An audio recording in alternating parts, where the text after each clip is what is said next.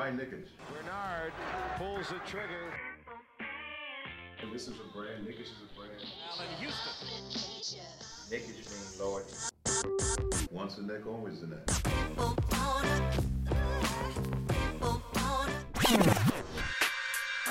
touches, puts up a three. Won't go. Rebound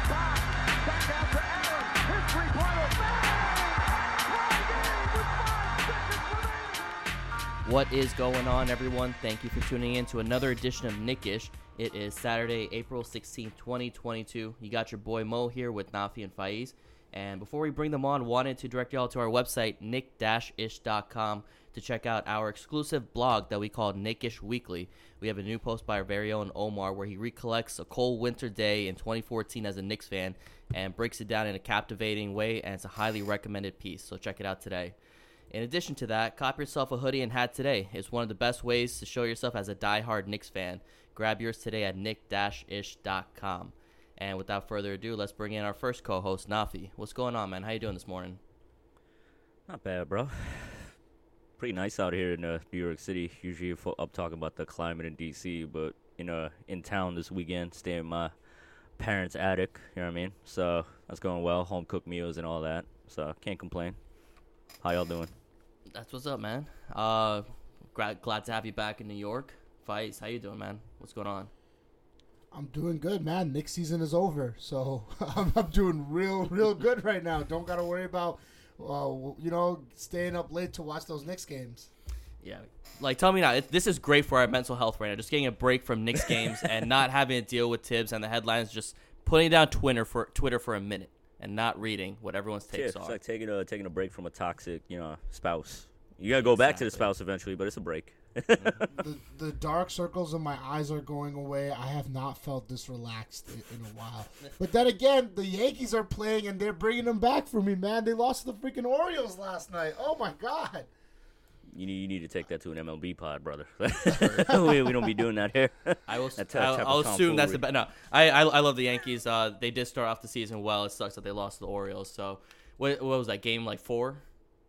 I don't even. I don't, bro. They walk. They got walked off, bro. I don't want to talk about it. I do not want to talk about. It. Let's stick to the NBA today. I, I don't want to talk Yeah, about in, it. in more positive news, talk about the Knicks now.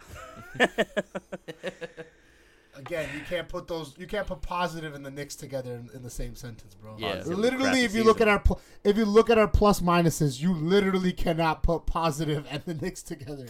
It's true. It's true. Um, I mean, yeah, go ahead, Mo. Yeah, yeah, yeah. So, I mean, so this season, the one that just ended, our 21-22 season, there's so much to talk about, so much that happened, and um, you know, a lot of it felt more negative than positive. positive, and you know, but that's that's really how the last decade went. So, I think this episode we're really gonna dive into it and and wonder to ourselves, and I'm sure the listeners are thinking themselves, was this the worst season since the 2012-2013 season that the Knicks had, where they won 54 games. And in that time, we we've been a lottery team. We've been we've had a, we've been a lottery team multiple years. Uh, we've had top five picks in that time frame. But last season, um, was this the worst season?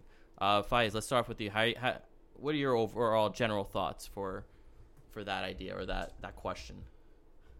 I think it's a really good season to compare to the season after that 2012 season, our last successful season. Because I don't know if you guys remember the season literally right after we had one of the worst seasons in a while, and like expectations were high and we fell short of it. So it, it's really reminiscent of that. But I, in good faith, I just can't call it the worst season just because.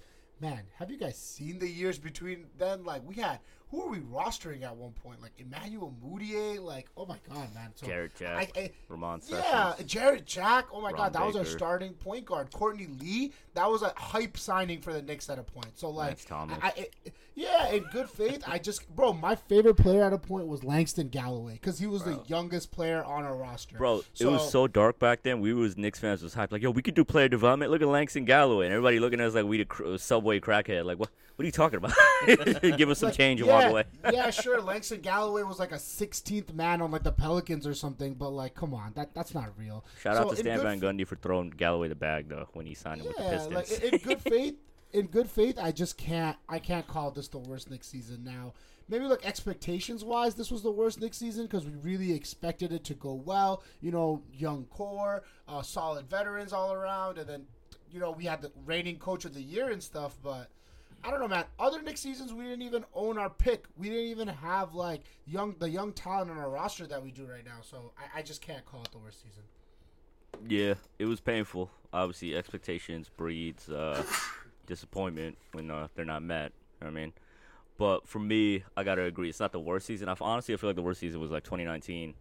Um, I, and we we had drafted RJ, but it was like it was missed out on the KD and Kyrie, obviously, right? We know that kind of going in, but somehow we had convinced ourselves, or you know, a good portion of the fans, like, hey, you know, we got like a scrappy team. You know what I mean? We got Mook Morris, we got some dogs. We could try to like make the playoffs, and we was just so fucking god awful, bro. Like it was so awful. We had that ten, like ten after the first ten games, they did like a press conference, like, yeah.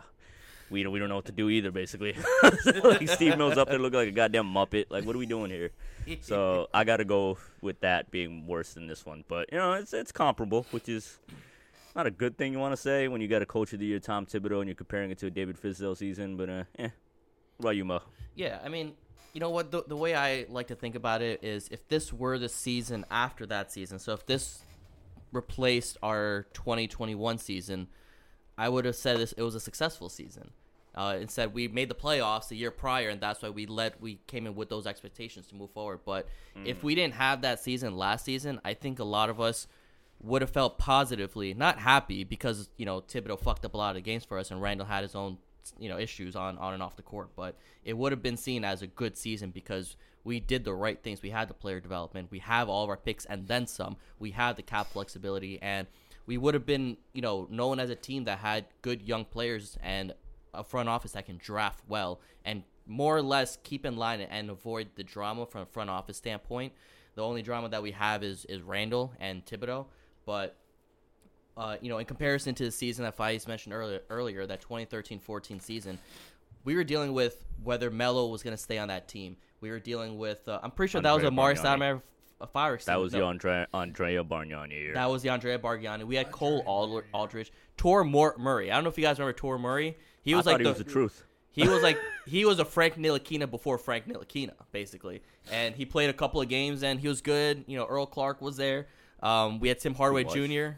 We thought he he was gonna be oh our uh, shooting guard of the future, but Admit, was uh, we had. Metta World Peace. We signed we him. had Metta We're- exactly. We That thought look, you see how World deep the Peace. Knicks fanhood runs because I remember it vividly that summer. Like, oh yo, the Bargnani So trade was hype. trash, but I feel like getting Metta for the for for the low was a good hype. move. We he was thought- so bad, bro. We thought we had the Pacers shook because we had Metta World Peace. We thought it was gonna be over because the Pacers knocked us out last season and He did Metta give got us him that shook. moment though. He did give us that moment where like Tal- he like ripped the ball from Tyler Hansbrough. Yep. Hansbrough was like getting like hype. He's like, yo, who the fuck is it? He turns around, and sees Metta. He's like, oh, sorry, sir. Let me get out your way. Tyler Hansbrough. That's a name I haven't heard in a while. Hey, man. UNC Jeez. goat.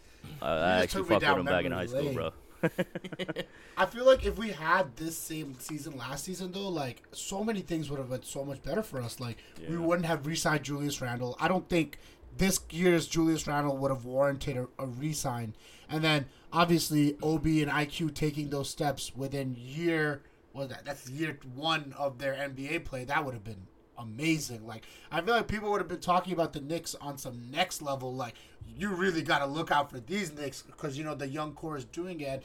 I feel like we're really discounting uh, how well our players have been playing just because it's year two for IQ and Obi, and then you know year three for RJ, and he, he's in line to get an extension. So th- that's a huge reason that the season's being looked at the way it is. Yeah, Exactly. so- it's a burden of expectations because yeah, but not, not to let's- cut you off, Mo, but like my point, like just to kind of close that out, was just like it's literally just because you know if we had literally this season twice, like this season replicated twice, the mainstream media, NBA media, whatever, would have fucking been sucking our dicks because like it would have been exactly like what Brooklyn did or LA Clippers did, just be kind of like that scrappy team that's fighting and developing as young pieces. You know what I mean? But you know this whole season came down to expectations not being met, and with that comes pain. So go ahead, Mo. Take it from Exactly. So before we before we dive into the pain, let's talk a little bit about the best moments that we had this season because there were a lot of good moments that we could look back on. I think for me personally, that's what's keeping me, you know, sleeping well at night, knowing that we had we had these moments and that we can hopefully carry it over to, to next season and be, you know, win more than thirty seven games. So if I starting off with you, what what would, what would you say was your uh, your favorite moment from this past season? Mm, uh, I think honestly, it's got to be a tie between the Heat Knicks game, though the one recently where the kids came out from behind and won the game, or it's got to be the RJ game winner because both of those games, you know, against the Celtics, uh, both of those games the Knicks come from behind and and you know it, it's mostly led by the young guys and I, I think if I had to pick between the two, I would go for honestly the RJ game winner because that's literally my my Twitter uh, header right now. RJ uh, shooting over Tatum. That was such a elite moment and like.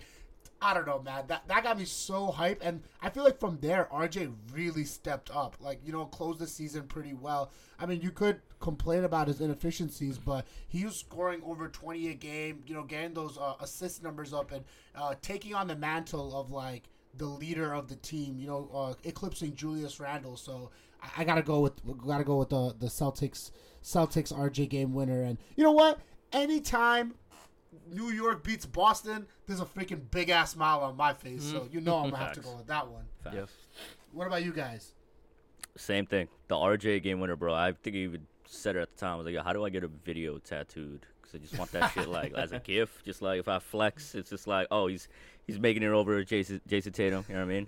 I'm still looking for an, an oil painter to commission to fucking make that shit a portrait hang over my it's, go- it's gonna non-existent be even sweeter when uh when Jayson Tatum gets the All NBA All NBA defense nod.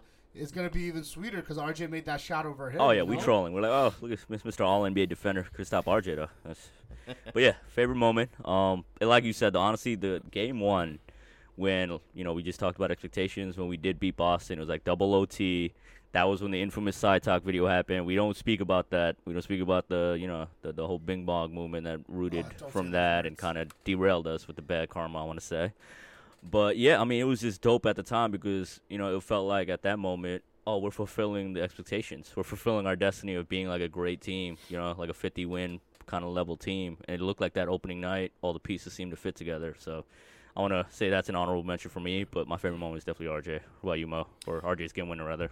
What about you, Yeah, it's it's hard to beat that, and um, you know, I also agree with you guys that that was my favorite moment. I think another game that I want to point out was RJ dropping 46 points when he Mm. came back from injury because he was out for two weeks. We saw Randle trying to play ball, and he wasn't really doing a good job. And here comes RJ Barrett, first. Well, I believe that was his first game back. And he dropped like seven Yeah. threes, Yeah, and he yeah. dropped career high 46 points and from then on because that game winner was in january from then on that was really that point when when rj started being the guy and you see Word. everyone looking for rj to give him the ball to start trying to take over that fourth quarter so uh, rj dropping that 46 point game was, was against the spurs was was awesome to see because you know it was really two weeks after it looked like Tibbs overplayed him, and he had that ankle injury in the fourth quarter in a game where the Knicks were up by a lot of points. Um, but you know, it gave us some form of you know grounding and you know comfort knowing that he's able to put on those minutes and play at the level that he was playing at. So that was awesome. Um, the last game of the season when Obi dropped 42 points and IQ had his second triple double in a span of like four, four, four or five games. That was awesome. Um, and that gives us, a, you know, also comfort knowing that we might have the one and the four of the future starting from next season. So, Got a How young you guys- core, bro. For the first time in a minute. You know what I mean? Yeah. To your point. yeah, it it makes it makes Julius expendable, and that was that was an issue. And you know, um, really, it earlier in the season, Tiz would be throwing uh, subs about Obi not being able to take on that position because we had Randle, and lo and behold, he's capable of dropping threes, capable of driving in, posting up, dunking, and uh, you know, getting leading the entire team on on points. So, fuck you, Tibbs. Yo, yeah, shout out to Tibbs for that fucking boomer ass like analogy he made too. He's like, oh, everybody loves a backup quarterback. Let me ask, shut up. Shut, the fuck up. up. You know what I mean? This is basketball. You know what I mean? A backup quarterback Two never different plays. He's meant to literally go get Tom Brady fucking Gatorade. Two different things. You know what I mean? Like you, got, you gotta NBA. play. You gotta play backup players in the NBA. You don't put in a backup quarterback in a, in an NFL game and stuff. And It doesn't yo, I don't know if you guys saw Berman was on a pod and he actually let out that Tibbs apparently was upset. I mean, not not upset. Tibbs apparently backtracked about what like he said. regretted not playing the young He kids. Regretted that. not exactly. You know what my like, opinion is on that? It's just like Tibbs reached out to the one f- friend in journalism that he has. He's like, "Yo, just here, go do some damage control for me." Because Marc Berman been a fucking Tibbs acolyte all season. his twin brother, bro. His twin brother. Gremlin Yo, looking. just like looking in the Gremlin mirror. You know what I mean? Like Marc Berman probably considers Tom his handsome twin. You know what I mean? Because he has like, a couple pieces of hair. So all all that is to say, fuck Marc Berman. But uh, you know, Go go do your world tour, big man. Like That could ahead. also be Berman backtracking himself, trying to you know save his own reputation, and trying to get it going with the Knicks fans. Get get cool with the kids, right? Exactly. right? Like sanitize his reputation. But I was like, yeah, get the fuck out of here. Like I'm not I'm not helping a fucking motherfucker that works for the New York Post to clean this shit up. Get out of here. I mean, yo, talking about talking about like the young kids, I we got to give an honorable mention for for moment of the year to the last game of the year with Ob going for a career high 42, getting a second career high in the same week, and then IQ getting a second triple double. Like I think it's the the the youngest player, youngest Knick player with a 30 point triple double. So you got to shout out those young kids, and I, I got to give that as one of the moments. too Damn, bro. From, from this Brain year. fog contagious? You just uh, was like an echo of what uh, Mo just said. Oh, really? I didn't even. My bad. My bad. no, it's all good. Brain all fog is getting contagious. You literally just I took it he- from there, I, and then you I just thought he was talking repeated about, it. I thought he was talking about the Heat game. I thought he was talking about the Heat game. My head was. I'm literally brain fogged out. nah, yo, deadass. I'm proud. We got to sneak in another brain fog joke. I was listening to our oh, last episode. I was like, okay. I'm like, why is Mo looking at me so like? Yeah, I, I was wondering myself, I'm like, yo, I'm like, I swear I just said this, but maybe I'm fucking like you forgetting you had his myself. brain Maybe- fog acting up, bro. Mo's He like, was- maybe I'm the one with the brain fog, not him. Sheesh, No, man. you had you had Mo over here contemplating like, yo, di- I didn't say that, didn't I? Huh? had this man hallucinate. Oh, I Oh, built man. that up in my head so nice too. Nah, it's all good. It's- it just speaks to how dope that moment was, because you know it just ties into yo 42 points. That's not a backup quarterback, Tibbs. Get the fuck out of my face with that. You know what I mean? So Bro, second career high in like what a few games. Like this guy, I, I just feel like it's proof that he could have done this a, a few times. Like maybe there would have been some bumps on the road on the way there, but he could have done more in extended minutes. Maybe not drop 42, but he could be he could have been Yeah, dropping 20 exactly. points way more often than I think than his not. career high was like it started at like 22 points like this this season, and then it went to 30, 35 or 36, mm-hmm. and then it went to 42. Yeah. Like it doesn't make any sense because like at the end of the day, I think it's just like Tibbs. He knew he had a like I'm not speaking excuse me, to defend Tibbs, but I think he knew that he had a overgrown ass toddler and Julius. So like the idea of playing Obi more minutes with Julius probably would have rubbed Julius the wrong way. Is Oh, what hell Tibbs yeah. was probably worried about. You know what I mean?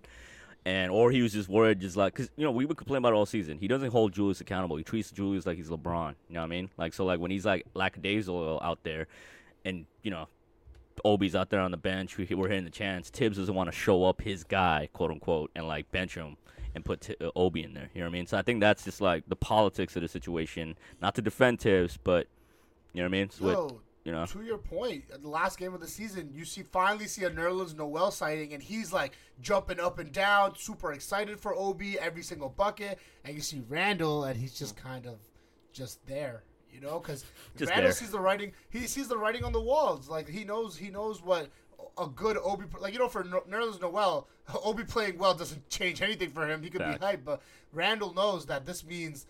I mean, even if he doesn't get traded, he's def- there's, there has to be more games where Randle's the one playing 18 minutes and Obi's playing at least like 25, We're just playing together. minutes. Like what we saw last night in the playing game with the with Ty Lue. I mean the Clippers lost, but what Ty Lue did is like what we always scream for Tibbs to adjust. like it's Yeah, a major like- like, like bugaboo for Tibbs.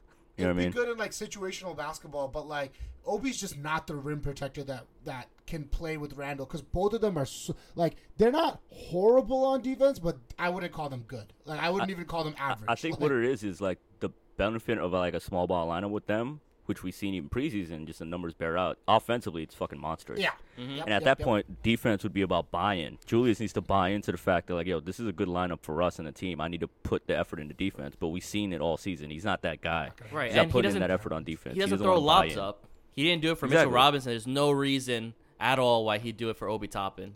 Yeah, which you is got to. the best way to utilize Exactly. Obi, like playing Exactly. him in transition, playing Exactly. him uh, vertically, like He's just too slow for the game right now.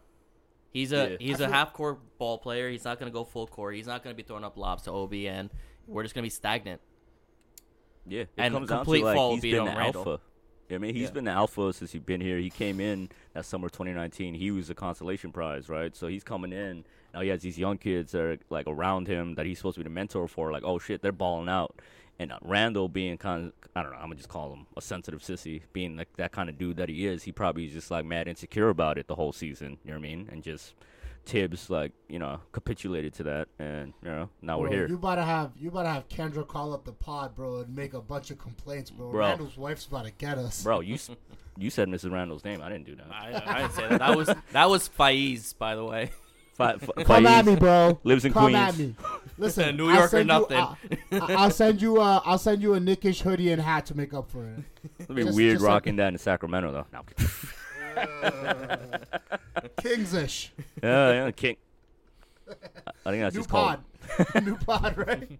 I mean, Uh, shit, man. They're trying to get to the playoffs. That Julius Randle could fix him right there, fix that problem, do, bro. yo, like look at two two Pats, bro. The Pelicans make all those moves, make it make it through the play and stuff with a little bit of good luck. But man, the Kings are down bad right now. Give up.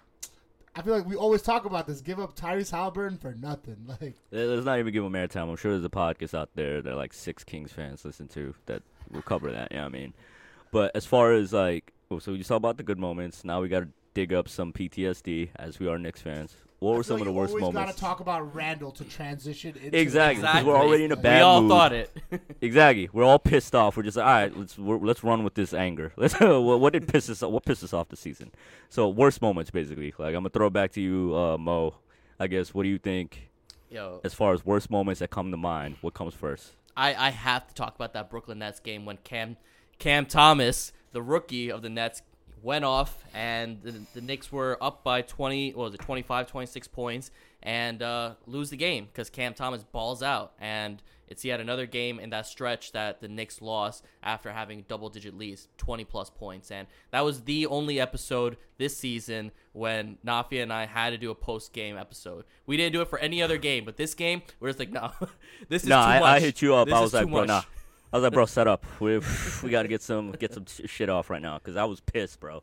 Pissed and you know, drunk with emotion. Yeah, so that, that those string of games in March when the Knicks just kept losing, and honestly, you know that's that's completely on Tibbs because he wasn't able to adjust and get the right guys on the court, and without any real accountability and having answers for why he did what he did, and that was to me the the real reason why the Knicks didn't make the playoffs outside of Julius Randle. What about you, Faiz? What was your worst moment of this season? I mean, like, I, I want to go with your answer. That string of games in March, where like you know we lo- we lost a double digit lead to to the Lakers, and that was a really frustrating one because RJ hit the buzzer beater and over to to take it into overtime, mm. and we still lose that game. And then we lose to the Blazers without anyone besides Anfernee Simons. That was another double digit lead we let up. And then the Brooklyn game. And it was more sad with the Brooklyn game because Cam Thomas didn't even play the other Brooklyn game we played against them. Like, it was just more insult to injury. And it was like, sheesh, like, you see Brooklyn gi- giving their rookies time. What does that feel like? We can't even see Deuce touch the floor and stuff. So I want to go with your answer, but I'm going to I'm gonna take a little bit more of a broad answer. I'm going to say any game where Alec Burks inbounded the ball on the last play was fucking hell to me. Like so many missed opportunities with turnovers because Alec Burks is a bad inbounder or just shouldn't have been starting in the game or playing minutes late late into the game and it's more frustrating because Tibbs constantly is citing if you look at the lineup data, if you look at oh how, how the numbers match up. Bro, it's clear as day that Alec Burks is the worst inbounder probably in the league, bro. This guy ended the season on shooting better from three point than he did on layups. Like he shot like 40% from three and like 38% on layups. Like grown how ass is a man. three pointer how is a layup harder for you than a three pointer? And like, I guess the Alec Burks moments frustrate me more because I really liked Alec Burks. Like, I thought when we picked Alec Burks over Reggie Bullock, it was the right idea because he's a pretty versatile player. But sheesh, man, we've been having him lean way too much into the ball handling role, and those Alec Burks, Burks moments this year were, were frustrating. What about you, Nafi? I gotta say, I mean, I was gonna just at first say the whole month of March. Y'all covered that already in depth. I would say just basketball wise, the losses to Orlando, especially early in the season when we were riding high. it was like what five and one, and then it all went left after that. And I feel like those Magic games, you know, they're kind of like a blip on the radar right now, right? But you know, they were kind of they were ominous kind of premonitions of what was going to come. You know what I mean? Because we was watching that game. Cole, what was that game that Cole Anthony had like fucking 15 rebounds? That was straight up. An effort issue. You know what I mean? That was straight At up just MSG like too. by the way. exactly. It was MSG. it was straight up effort, and that told I me a lot. You know what I mean? Because if a team that made the playoffs and got a top four seed last year was driven by effort, defense, and like their all star kind of leading the way, we that that game itself and every Orlando game kind of proved that like one of the key components, effort, was not gonna you know be there consistently this season, and a lot of that is tied to the quote unquote best players setting the example. Julius was complacent and just lazy as shit on defense this year compared to who he was last year. You know what I mean? When he was trying to get paid. And on a non-basketball note, because I brought up, you know, Julius's name, even though we won the game, him doing that thumbs down to the fans, you know what I mean? And then him in the press conference saying like, oh, like when they asked somebody, like, oh, I just meant them to shut the fuck up.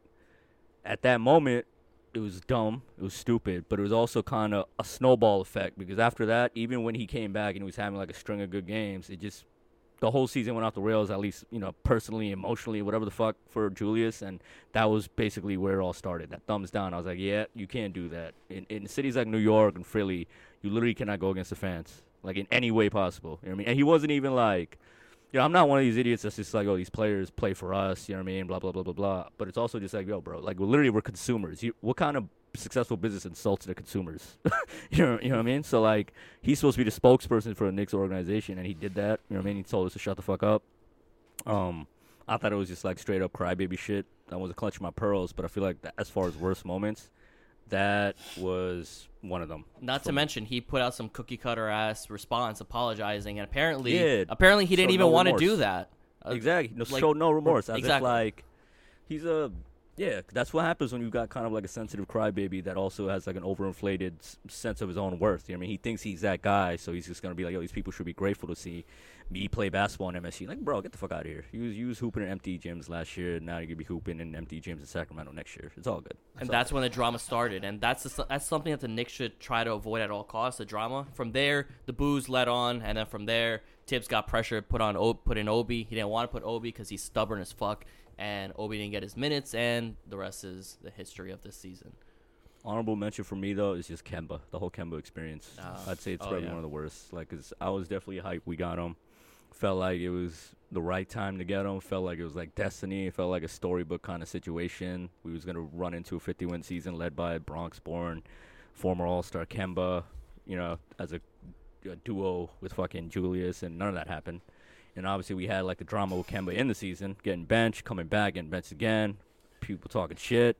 Tibbs That caused problems it. within the locker room in general because Yep. remember we got we had problems with Fournier too adjusting and you you noticed after Randle stopped getting as many minutes Fournier adjusted more than fine bro he was playing well with Obi and whatnot so Yeah, Fournier's a smart basketball mind, and I want to give him a shout out as far as just like this season.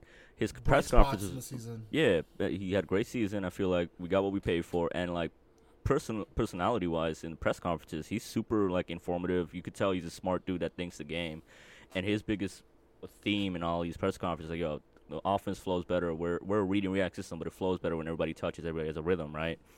And it's no surprise that when Julius is out the equation, it looks better. Obi and Evan and these lineups look better because they all kind of have like the same game. Obi, like I say, he's got that Spurs mentality where it's just like, you know what I mean? It's a quick move. Either he dribbles, passes, or shoot, cutting, always active. And that's what Evan wanted, but I feel like he realized quickly that it wasn't going to happen with Julius being the main like uh, offensive centerpiece because Julius is a slow, methodical ass motherfucker when it comes to hogging the ball. So shout out to Evan just for you know what I mean. Like it was rough. I hated at him at certain points. keeping it I- professional Yeah, ideally, I think he'd be a great six man, but we'll we'll see what happens next season. But yeah, I just want to give him a, another honorable mention. Yeah, and just to I guess close out with on this on this section, other honorable mentions that you know could be brought up as the worst moment of this season. Cam Johnson's buzzer beating game winner against the Knicks in Phoenix, uh, even though the Knicks Randle were threw up. a tantrum Yep. Randle threw a tantrum after that one hmm Uh, oh, Randle's tantrums. We don't have that on, the, on our list that we put together. All Randle's tantrums post game against the Jazz and just trying to get at everyone's neck. It's you know Right. that that sucked. Um, Slapping a laptop or whatever. slapping the Something- laptop. something Yep. La- so laptop much we gate. forgot about that. I seen a look on y'all faces like, oh yeah, this idiot did do that. Okay. the infamous laptop gate Oh, and oh uh, we call it slap top slap, slap top. top. Is that what the kids in New York City do now? They just slap you behind the head and just run away. That's not- Slap, slap, huh? Huh? and um, and that Charlotte game when IQ was leading the charge back, and we got in. I want to say within five points, and Yeah. for some reason Thibodeau decided to sub him out for Alec Burks, and then we didn't see IQ for like five more minutes, and then we lost the game by Man, like it- twenty. It- If we're complaining about Tibbs like mismanaging lineups and rotations, we're gonna end up being here for the rest of the day, bro. Because I could give you like six more examples of that. Sheesh. No, I mean these are dishonorable mentions. You know what I mean? So we just put that in as well. Tibbs coaching, being coaching. stubborn. You know what I mean? Everything we figured was kind of you know mitigated last season came to fruition this year. So Yep. um, I think we're closing out this segment and kind of moving on to the next one. Mo, go ahead, tee it up. What uh, yeah, you looking I at the mean, next season? yeah. Now, now let's try to you know make things positive, and uh, let's talk about. Try. Let's talk about. I mean, we had a lot of positive points on this on this season, especially with the young guys and the kids playing, and uh, we saw leaps from multiple players, IQ, RJ, Obi, namely, from from those guys, and you know from the rest of the team. Who would you guys say had the most impressive leap from the players? Uh, Nafi, let's start off with you. Most impressive leap. I want to say RJ, but I feel like me being an RJ acolyte, fucking worshiper, saw this coming or like was hoping it would come. I think most impressive I feel like would be just IQ, especially after the rough start he had, as far as like him being a pure shooter and just his shot betraying him early in the season to what he's doing now. I think that's been super impressive because to me personally, it feels like that long standing point guard question. I don't say I'm not saying he's the answer, but you know, when you got a question, it's good to have multiple choices to answer this said question. And I feel like IQ is one of the options now, a viable option to be our point guard at least next season. And hopefully, with this upward trajectory that he's put himself on the season, it'll continue to the point where we never have to worry about the point guard position for a while. So I think that would be the most impressive uh, leap for me. What about you, Faiz? Um, I honestly wanted to go with IQ too, uh, just because he started the first half of the season like with no shot. The shot left him, so he had to find ways to adjust his game, whether it be rebounding, passing the ball, and uh, I just want to give a huge shout out to him because he was able to adjust those parts of his games without Derrick Rose as an on-court mentor. I'm sure Derrick Rose had a lot of you know off-court help and a lot of off-court mentoring, but you know getting other players involved like Obi, helping Obi uh, reach both of his career highs. IQ was instrumental in those. So I, I wanted to go with IQ, but since you already went with him, I'm gonna go with I'm gonna go like completely left field, and I'm gonna say Jericho Sims because like come on, man uh, like a last pick in the draft, like it really shows the competence of this Knicks uh, drafting. At least let's let's not let's, let's not give the whole front office uh, some credit for this, but drafting wise, these guys have been on point. And you know, I'm not saying that he makes Mitch completely expendable, but he makes the thought of losing Mitch a lot less scary because he adds so much to the game. And the fact that we have an NBA rotation player at that last pick is so so impressive because I feel like people aren't even understanding. Look at a player like Deuce McBride. He's great. I'm not trying to take away from Deuce, but it's really hard for him to earn minutes in the rotation, even being picked like early second round. But you look at a guy like Jericho Sims, he's in there. He's playing uh, important minutes against really big players, and his athleticism just jumps out the gym, man. Love that guy. Nice. And um, for me to close this out, I'm gonna have to say Obi Toppin, man. It for me, I think that's that's the easy answer. Uh, obviously, all shout out to IQ. I love the guy. I think he, for me, I think he's our point guard of the future. But Obi Toppin, for him, I think a lottery pick who's not getting the minutes that he should be getting, and then when he gets the ball, it fumbles it. We've seen that story play out year after year. We've seen it with Frank. We've seen it with Kevin Knox. And truly, I thought at certain points of the season, I thought Obi might have been that next guy who he gets the ball and isn't able to shoot the three, and his confidence is blown out. And then from there on, he becomes that yet another Knicks lottery pick that that you know just can't get it going. But you know, towards the end of this season, we saw him finally getting the minutes that he should be getting close to 30 minutes per game, and he's balling out. He's shooting threes consistently and making them, and he's posting up, and he's driving in, and he's you know he's reading the ball a lot better than last season, and it shouldn't be a surprise because he is a lottery pick. He is on the older side. He's like 24 years old. But the fact that he's, he was able to do it despite not getting the minutes and having his confidence shot during the season, I think that's that's hella impressive. And um, I'm excited to see what he's going to be capable of doing next season, assuming he's able to get you know 25 to 30 minutes per game. So for me, it's it's got to be Obi. Assuming he's able to get minutes Yeah, over that's- Taj Gibson. Taj Taja Stojakovic, y'all, y'all don't fuck with the, the sharpshooter, no? Uh, I mean, yo, shout out to Leon Rose because, follow me here. He drafted Obi at eight, knowing we had Julius. His entire Leon in the front office did not want to keep Julius, but then their hands were tied as soon as he had that great season. They went into this regime seeing Obi, seeing the power forward position, aka Julius, and we're like, now we need to take this kid eight eight overall. And now it's paying off because now we could flip Julius hopefully, and Obi will step in and continue to show out hopefully because you know I was getting out. You know I like Tyrese Tyrese Halliburton's game. I'm gonna keep clowning the Kings for trading him away. But I'm getting tired of hearing people saying like we, you know, Obi's a, a bust of a pick or you know a dud of a pick. You know what I mean? Like, nah. Like I feel like the front office had their head on straight when they made that pick, and you know, to Mo's point, the development and leap we've seen in his level of play this season tells a lot of as far as like his work ethic and the ty- type of talent he can develop into. So, shout out Leon Rose, shout out Walt Perrin. You know what I mean? Draft God, Walt Perrin to God. I guess I'll take that silence as agreement, and uh, yeah, no doubt. I think yeah, Hell just- yeah! Let's Yeah. go, Walt Perrin! I, Yeah! I, no, no, I mean respectful silence. That's exactly how Walt Perrin would like it. You know what I mean? Res- A nodding in approval. He'll, Nah, What- I need to see that Knicks war room, bro. Ah, I want to see Worldwide Wesley rip his shirt off and uh, fucking demand IQ is on our imagine, team. imagine all these reports are wrong, and Walt Perrin is like the crazy motherfucker Yo. in the front office. Calm, calm, collected dude. Like, No, yeah, exactly. Walt Perrin's one. He just he always has his way. Like Leon's just scared of him, and it Brock works out be slapping picks are nice. laptops left and right. I mean, yo, Brock, Walt Brock Aller don't even like one who tech. got- Numbers don't work out. He's slapping, breaking laptops left and right. Walt is the guy who got Donovan Mitchell, so maybe that that reunion happens again. Uh, we'll see. You know, that, that's a nice tease because I think we got to wrap. Our uh, uh, compadre here, Mo, needs to dip soon. So I think next, you know, we've had some play-in games happen. Playoffs about to kick off, right? So we could definitely touch on that next week. But big shout out to uh, Stefan Urkel, the New Orleans Pelicans, for uh, making sure the Knicks got that 11th overall pick because if they lost, we would have had the 12th odds. So. Mm. Yeah. Y'all know, y'all know Stefan Urkel, the fuck you, y'all seen Family Matters, right? Steve Urkel, he had his Yep. like Yeah, handsome twin, Stefan. Alright, alright. Just making sure y'all caught it. Y'all, you're picking up what I'm putting down. I think there's pretty good value in the 11th pick, so shout out to New Orleans. Yeah, and not just that. I, I have the stats here. It means we increase our odds at a top four pick by a little over two percent. And um, sorry that what the hell for a top four pick, two point three percent, and yeah, yeah. To, so we have about a nine percent chance of getting a top four pick now, which for an 11th team, it's not it's not too bad for a 37 win game season. Not too bad. Maybe our luck is gonna be in play because we know I we're mean, the worst Honestly, worst if team. they get in Yeah. within the top 10, that's that's pretty good. Like you get pretty good value. We got Obi at eight, so like, I don't. Exactly. I don't really see the problem. Like, Yeah. and this draft, I wouldn't say it's like stacked, but like, yo, what if Ty Ty Washington lands to us? You know, it's not it's not a bad like. You gotta add a point guard right there. I mean, I'm just teasing a name there. Probably not the ideal pick, but you know.